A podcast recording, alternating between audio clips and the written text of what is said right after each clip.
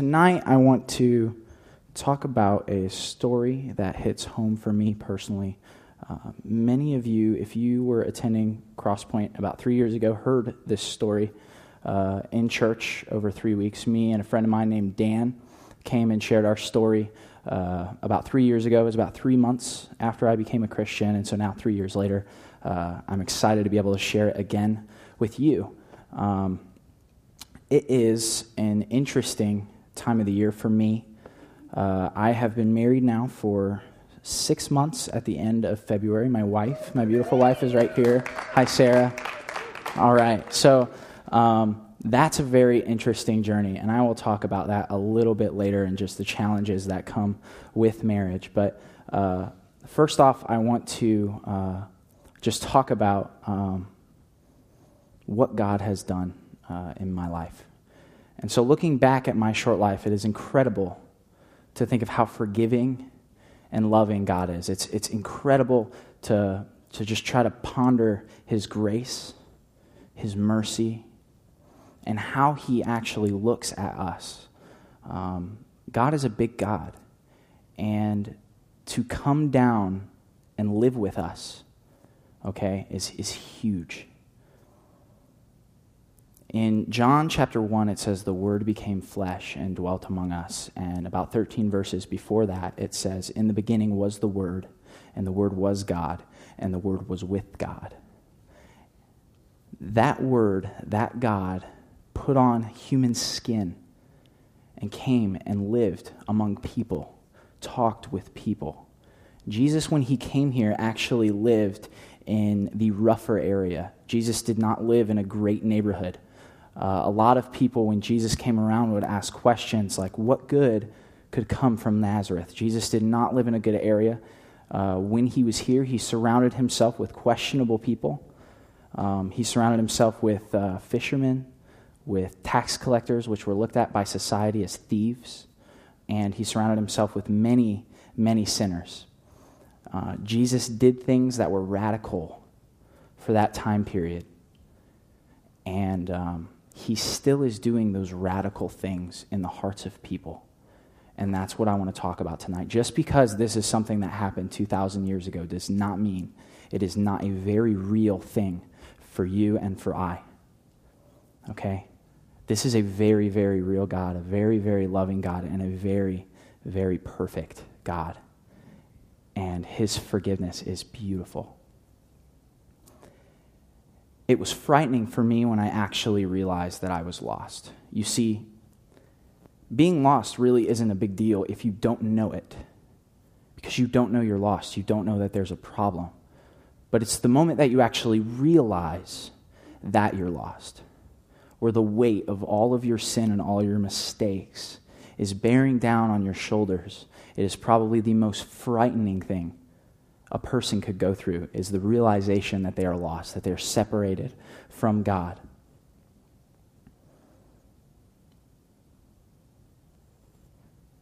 That's how I felt uh, when I woke up one evening.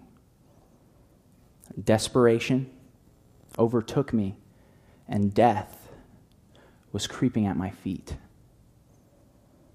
I want to rewind the clock back, okay? Back to two thousand five. I was twelve years old, and it was the first time that I had ever experimented with drugs. Drugs were a huge thing for me growing up. They were a big deal. Um, I have an older brother. All of my siblings are older. I'm the youngest in my family. Any youngest in the house? Come on. Woo woo. Yeah, that's what I'm talking about. All right. So I'm the youngest in my family. Uh, all of my friends when I was twelve years old were either in eighth grade or in high school. So I was in sixth grade, and all of my friends were older. And so they were all experimenting with drugs and alcohol and partying and doing things like that. And so I was like, okay, you know what, I'm in. Uh, curiosity overtook me. And because of a damaged past, my parents got divorced in nineteen ninety-nine when I was just like five years old. And because of this damaging past and this anger that had accumulated in my life, I decided to take that pain out on myself by numbing that pain and trying to push it away and push it aside and dismiss it like it didn't exist. Okay, and so this pain continued in my life. I, what I thought was numbing the pain of my life was actually creating more and more issues. And the issues didn't resurface until years after this thing started, but the pain never left. And the more I numbed the pain, the more the pain intensified. And the more the pain intensified, the realer and realer the depression in my heart got to me. The realer and realer the the hurt, the realer and realer the anger came out to other people, to friends, loved ones, family. And by high school, I couldn't go a day without ingesting some form of a narcotic. I would wake up in the morning, I would tell myself, I need to get high, I need this. Much like we hunger and we thirst, that is the feeling that I had for drugs. That became top priority for me. Water and food and shelter and all of that became secondary to drugs. And as I got older, I began selling and using these drugs more rapidly, okay? And the interesting thing about this aspect of my life is I enjoyed it, okay? I think there's something about sin that is attractive. Why else would we do it, right? If lying to parents or skipping school or deciding to do the wrong thing wasn't so attractive, it wouldn't feel so easy when we actually did it. You see, the only thing actually keeping us from sin is a fear to get caught. And what I learned is the more and more that I got caught, the more and more I thought I was learning how not to get caught the next time. And as I was, I, I thought I was, I was beating this system called life and outsmarting everybody else. What I didn't know is that uh, my family and police and people like this, people of authority, were gathering around me to catch me red-handed. And so, because of this pain in my life, because of uh, you know a lot of terrible things that were going on in my life, I was I was involved in a in a pretty large drug ring in Charlotte, North Carolina, where I had lived. And my father found out what I was doing. Uh, these these powers of authority found out what I was doing and did not want me to get killed. I was fifteen years old and I was hanging out with twenty-year-olds trying to sell drugs and trying to act like a, a big guy. And when you're fifteen years old and you look like me, okay? When I was fifteen, I looked like I was about twelve. You get robbed a lot, okay? And my father shipped me away from Charlotte, North Carolina here because he did not want me to get killed because of what I was doing, and he found out how deep into this drug game that I was. And so I moved to Illinois just before my sixteenth birthday, leaving this relationship of, of brokenness behind between my father and, and his whole entire side of the family. They resented me. They didn't like me. I stole from a lot of them. I did a lot of terrible things to them. And so there was this lack of trust, this lack of, of a desire to even keep going and trying to extend a hand of love to me because they were just fed up. And so I moved up here with my mom. And so it's, I'm sixteen at the time. And you see, I... I wasn't too I wasn't too upset about this. I wasn't too upset about moving up and living with my mom because my mom and I had been doing and using drugs together since I had been in seventh grade. Okay, and so when I moved up here, I knew that while I was getting away from everybody that I knew, I was going to live with someone who accepted me for what I did in a terrible way by doing it with me. Okay, my mom loved me in a in a way that she thought Uh, was good. My mom's father passed away in two thousand one, and I don't remember my mom, and she hasn't been the same person ever since then. And I think that had a lot to do with why my mom was raising me the way that I was, because as she was numbing the pain, she was thinking that that was the best way to solve the problem, and so she allowed me to do the same thing in my life. And so my mom and I are using drugs together, and of course, I keep getting in more and more trouble. I start to miss school. It's my sophomore year. I had been getting A's and B's for a long time, and probably about eighth grade, my grades started to slip. I started to not show up for school. I started to just skip out. Uh, I wanted to sell drugs. I figured I didn't need a high school degree to do that, and so I continued to just kind of progress down that pattern.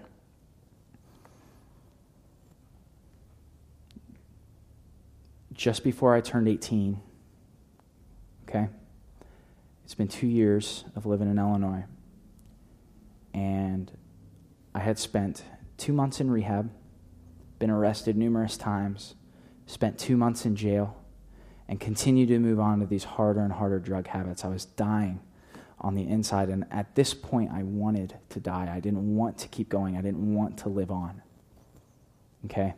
I didn't want to. Life was hard, and life hurt, and I was in pain. Suicidal thoughts began to creep into my mind. These thoughts became normal to me. They weren't different.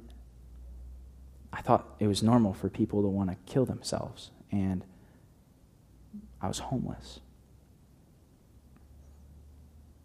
I want to read you guys a scripture about Jesus. It really, really captures who he is.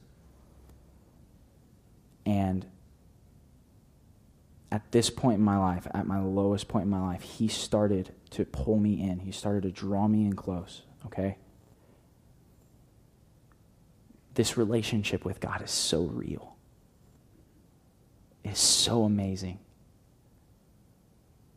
But for me, it had to start with pain, because I had to simp- sympathize with the sufferings of Christ. I had to die to myself. And so in this pain, God is drawing me near to himself. And I, I want to remind you guys of the goodness of God in this, and the, the, the power of God in this. And in Hebrews one, verses three and four, it says, "The Son is the radiance of God's glory and the exact representation of his being, sustaining all things by his powerful word. After he had provided purification for our sins, he sat down at the right hand of the majesty in heaven." Jesus is upholding the entire universe by the word of his power. By Christ's word alone, the molecules that keep things like chairs and this stage together are being upheld. If Christ can do that, he can definitely change a heart. He can change a life. And through his life, he has changed the entire, entire fabric of this world. I want you guys to be reminded of that this evening. And I want you guys to see that through my pain. My greatest joy is that you would see Jesus through my suffering.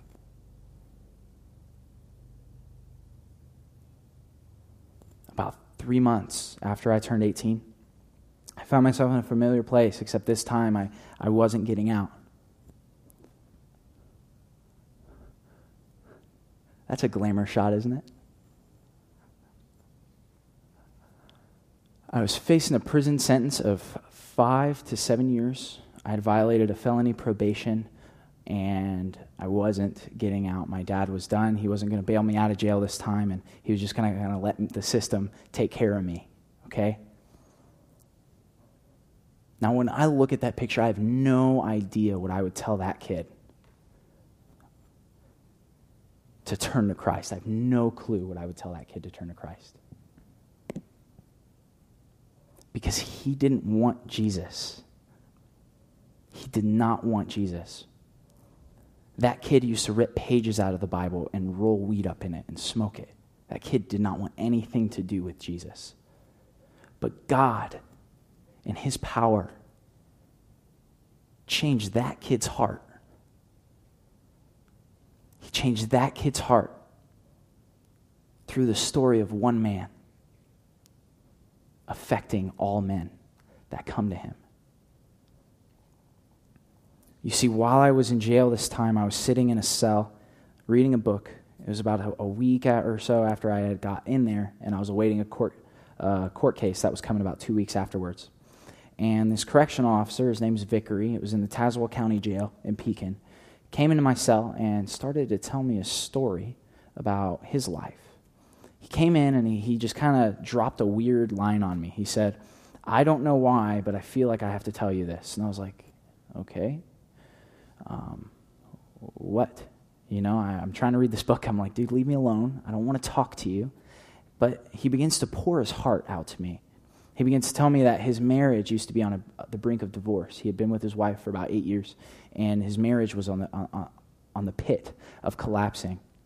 And a fellow coworker has ended up uh, hearing about this kind of through the grapevine. People were talking about this guy's marriage behind his back. And um, this guy, a Christian, instead of uh, catering to that temptation of gossip, decided to disengage from that conversation and approach Vickery himself and ask him about his marriage. So he asked Vickery, Vickery about his marriage, and they begin this conversation. And this this coworker of Vickery's, another correctional officer in this jail, begins to share the gospel with him. Soon after this, Vickery accepts Christ. Okay, uh, God transforms his entire life, and then his wife gets saved. Okay, and now five months after all this happened, their marriage is flourishing in Christ. They see the beauty of what dying to the selfish desires of your heart is and how that affects a life in marriage, okay? And, and it changed their entire marriage forever. I got to have a conversation with the correctional officer that shared the gospel with Vickery shortly after because he was my boss uh, while I worked in there. I was a tender, which is a trustee. I worked in the kitchens in Tazewell County Jail. And so me and this guy got to have conversations very often, and Um, it was an amazing opportunity in my life where God really just drew me into himself. I got to see God on a very real level, and it was the really first time I experienced this. The second time I really experienced God on a huge level, I was in a courtroom about two weeks later, and this judge drops a bomb on me. My lawyer and I are fighting for five years in prison. We, we knew that I was going to prison, and so we were going to try to fight for as, as least amount of time as possible. Okay, and so if I would have got sentenced for five years, they would have given me something called day for day. I would have maybe done three years and been able to get out.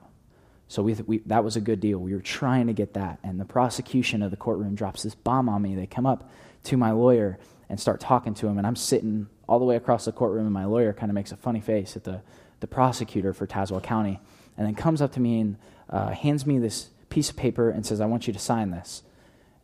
And I was like, well, you, you're my lawyer. You got to tell me what this is before I'm signing it. I don't know what I'm signing. And he says, instead of continuing their case today, they want to release you. And I'm like, what are you talking about? He's like, they want to release you. And I'm like, well, what do they want me to do? What's the catch here? And he says, they want to release you. Uh, they want to put you on a waiting list for drug and alcohol treatment. And they want to uh, give you two years of conditional discharge. We can't find your probation violation paperwork, so we can't charge you with violating probation in this courtroom today. So instead of doing that, what they're going to do is they're going to put you on conditional discharge because you can't be on two different probations at once.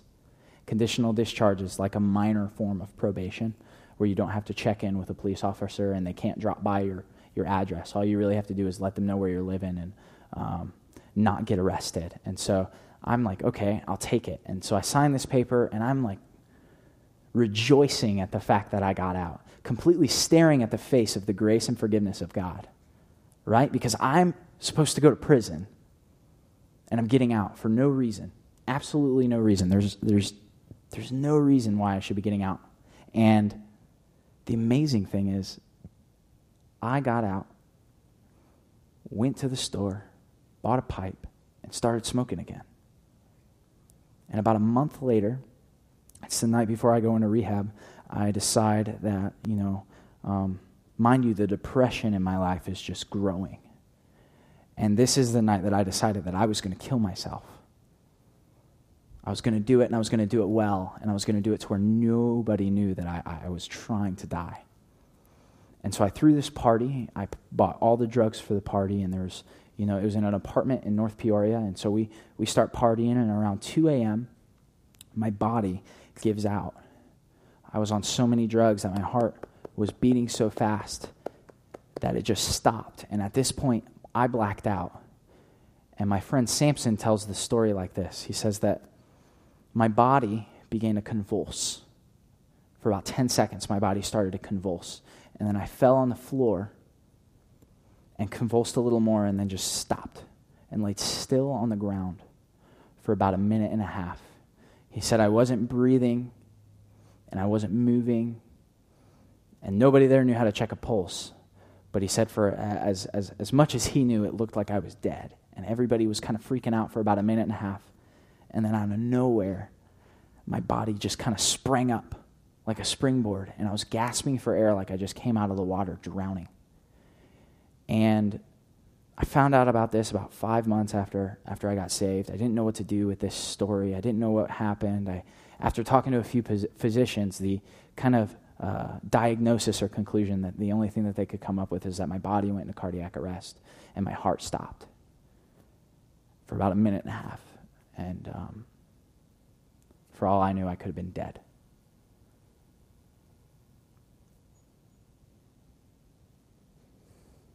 Jesus upholds the universe by the word of his power.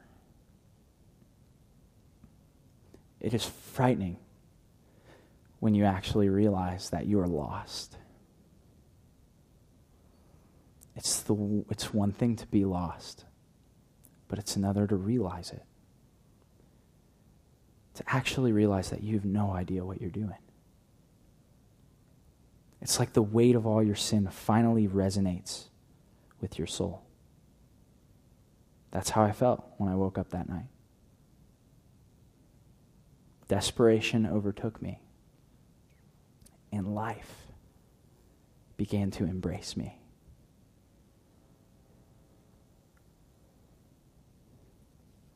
After being picked up from Peoria the following morning, I was taken to rehab at Chestnut Health Systems in Bloomington. Over the next few weeks, I would spend time wrestling with my soul. And in March of two thousand twelve, while I was in drug and alcohol treatment, God saved me. This was only the beginning, because it was on the floor of rehab that I ended up thanking God for the transformation that was, that was overtaking me in my life. On that floor, I cried out to him for the very first time. I was saved. You know, for a lot of people, that's where they think the story ends. I had no idea what I was getting myself into. I had no idea what I was doing.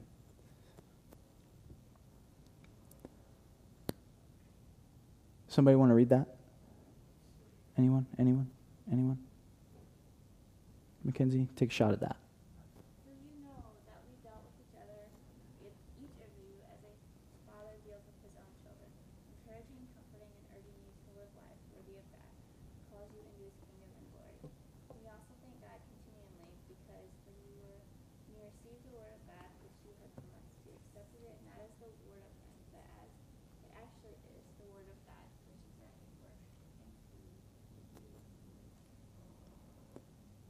I love that, that last part right there. When you received the word of God, which you heard from us, you accepted it not as the word of men, but as it actually is, the word of God, which is at work in you that believe.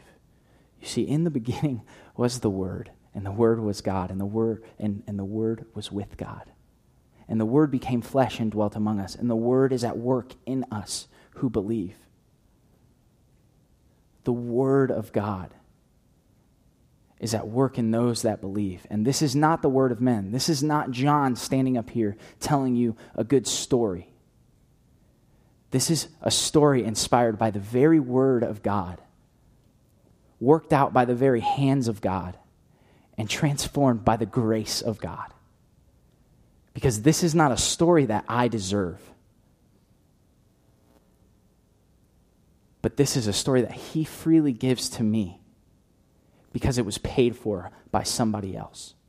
It was paid for bl- by the blood of Jesus. The blood of Jesus was the currency that paid for my salvation. And the word of God that dwells in us that believe through the Holy Spirit, that spirit that dwells in us, is a deposit in our assurance and our certain, our certainty that we will inherit the kingdom of God when it comes in glory. This is the story of Scripture.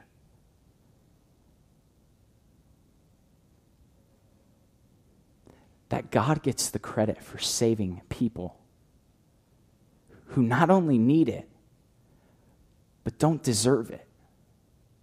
You see, the moment that we feel entitled to our salvation, the moment that we feel entitled to be saved, the moment that we feel like we deserve it, It's the moment where we miss the beauty of the gospel. Because the beauty of the gospel is that we are wrong. It's the one time in my life where I take joy in being wrong. Because if you ask my wife, I do not like being wrong. But when I look at the beauty of Jesus, I'm grateful that I'm wrong and that he's perfect and that he is right. Because it's only then that my soul was restored. Okay, this is the beginning of the journey. And if you ask any Christian in here, it is a journey. It has ups, it has downs, and it is incredible.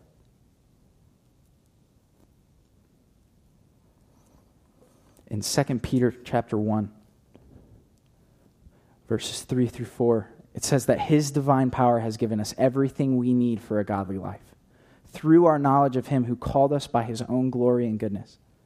Through these he has given us his very great and precious promises, so that through them you may participate in the divine nature, having escaped the corruption of this world caused by evil desires. As believers, we get to partake in the divine nature. And through that, we escape the corruption of this world, the weight of this world. You see, because when I realized that I was lost, the weight of this world was on my shoulders, the weight of all my sin, all my mistakes. And it was the most frightening thing in the world for me. But it was exactly what I needed, because it's very, very scary to realize that. But it's very, very beautiful to see that the forgiveness of God covers every single piece of that. And you see, as Christians, God does not only clean the blackboard of your life. He does not only clean that off. He takes his divine pen and writes every single good work of Jesus. And that righteousness is now inside of you and on you. And that's what God sees when he looks at you. He sees the righteousness of Christ. He sees the good of Jesus, the perfection of Jesus. Because through the blood of Jesus, we are given that gift.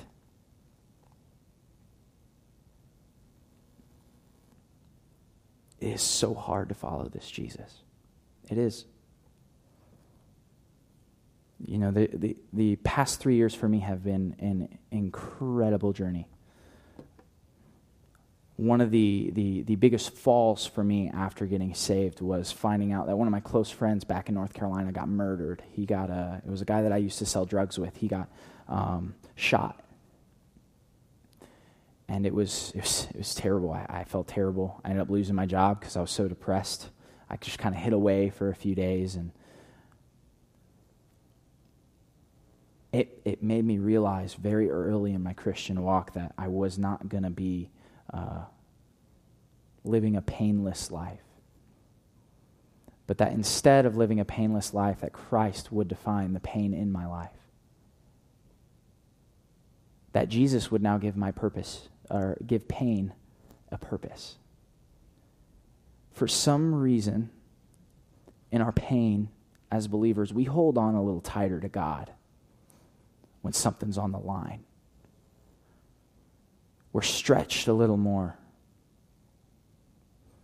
You know, athletes in here know that you get better when you train until it hurts, right? And through that pain, your body perseveres through that pain, and you become a better athlete. The same is with following Jesus. Because you're pushed as a Christian in this world. You are.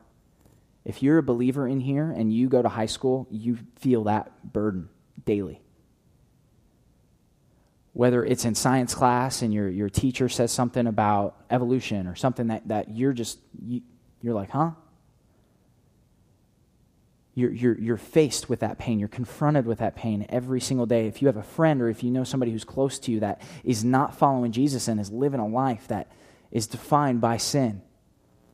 You feel that pain because as we suffer as Christians, we feel the suffering of others. We sympathize with the suffering of others, and we we empathize with that. We feel that pain. The biggest pain that I feel as a Christian very often is when I'm getting the chance to talk to somebody who does not follow Jesus. Because in those moments, I want to weep. Because I understand the pain that they're going through. I see it. But they're lost and they don't know it. I can't make you realize you're lost. I can't make that person realize they're lost. God does that. All I can do is listen and share the gospel.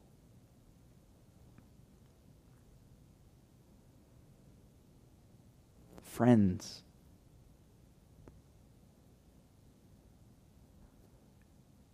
Is he worth it? Is he worth that pain?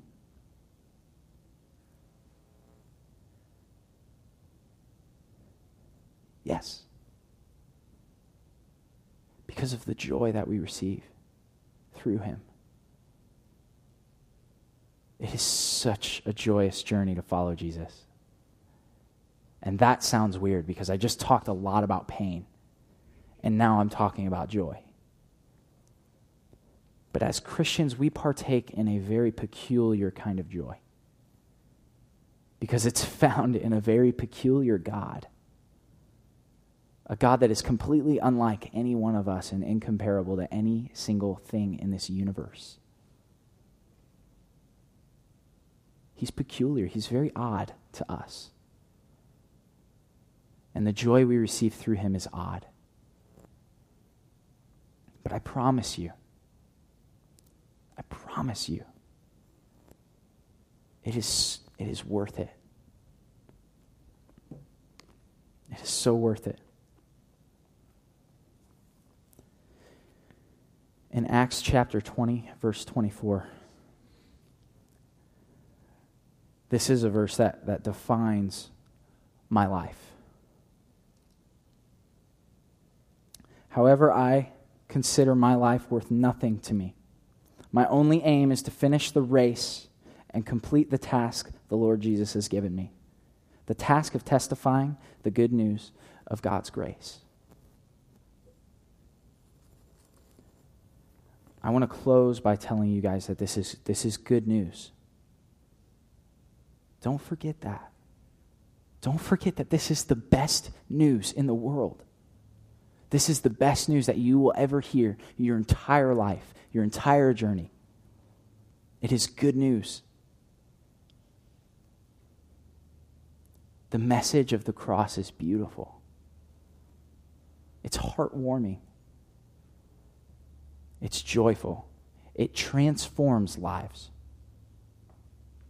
Just because I'm in here telling you the story of my transformed life does not mean that there aren't numerous in this room. I know numerous people here who I've talked to who have transformed lives. We all have the same story. We do. You might not have a mugshot, but that's not what makes your story a story. What makes your story a story is the impact that the blood of Jesus has on that story.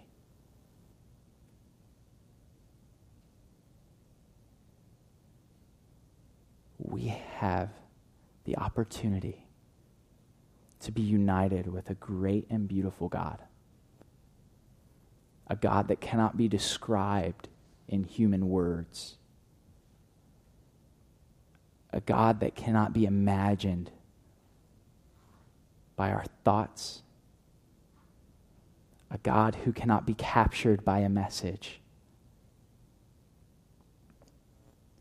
We only get a piece. So taste and see that the Lord is good. Taste that piece that we have the opportunity to partake in.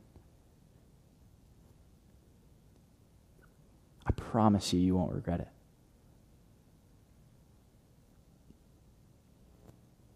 promise you.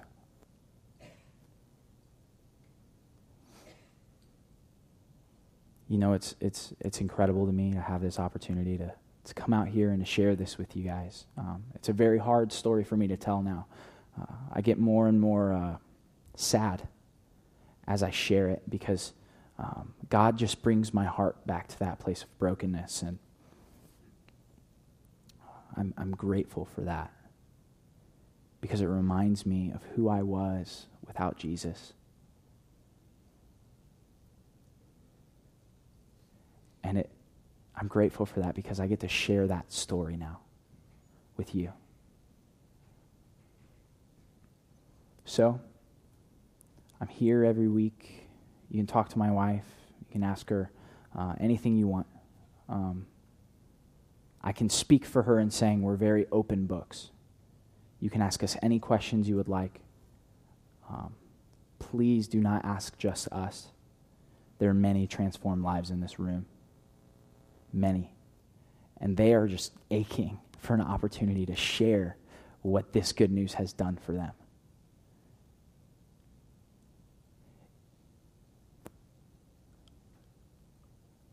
They all love Jesus with a burning passion. And I hope that you ask them how God has transformed their life. And I hope that you can share a story of how he's transformed yours. Let me pray. God, we're so thankful for the for the opportunity that we have in prayer. God, we have an opportunity to approach you, to talk with you, to share our heart with you. And God, you know the things that we need before we ask of it. God, you know who we are. God, I pray that you would reveal to us who we are. God, that we would come to grips with the, real- the reality of who we are apart from you. And God, I pray that that, that that would let us cling to you. That through that you would draw us near to yourself. You would pull us in close and show us more and more of who you are each day. I thank you for the adventure of following you, the joy of following you, and the excitement of following you. I thank you that, that through your blood we can share our stories together, ultimately pointing to your story, the story of, of, of a saving God.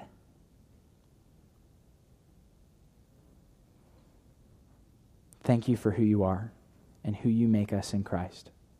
And it's in Jesus' name we pray. Amen.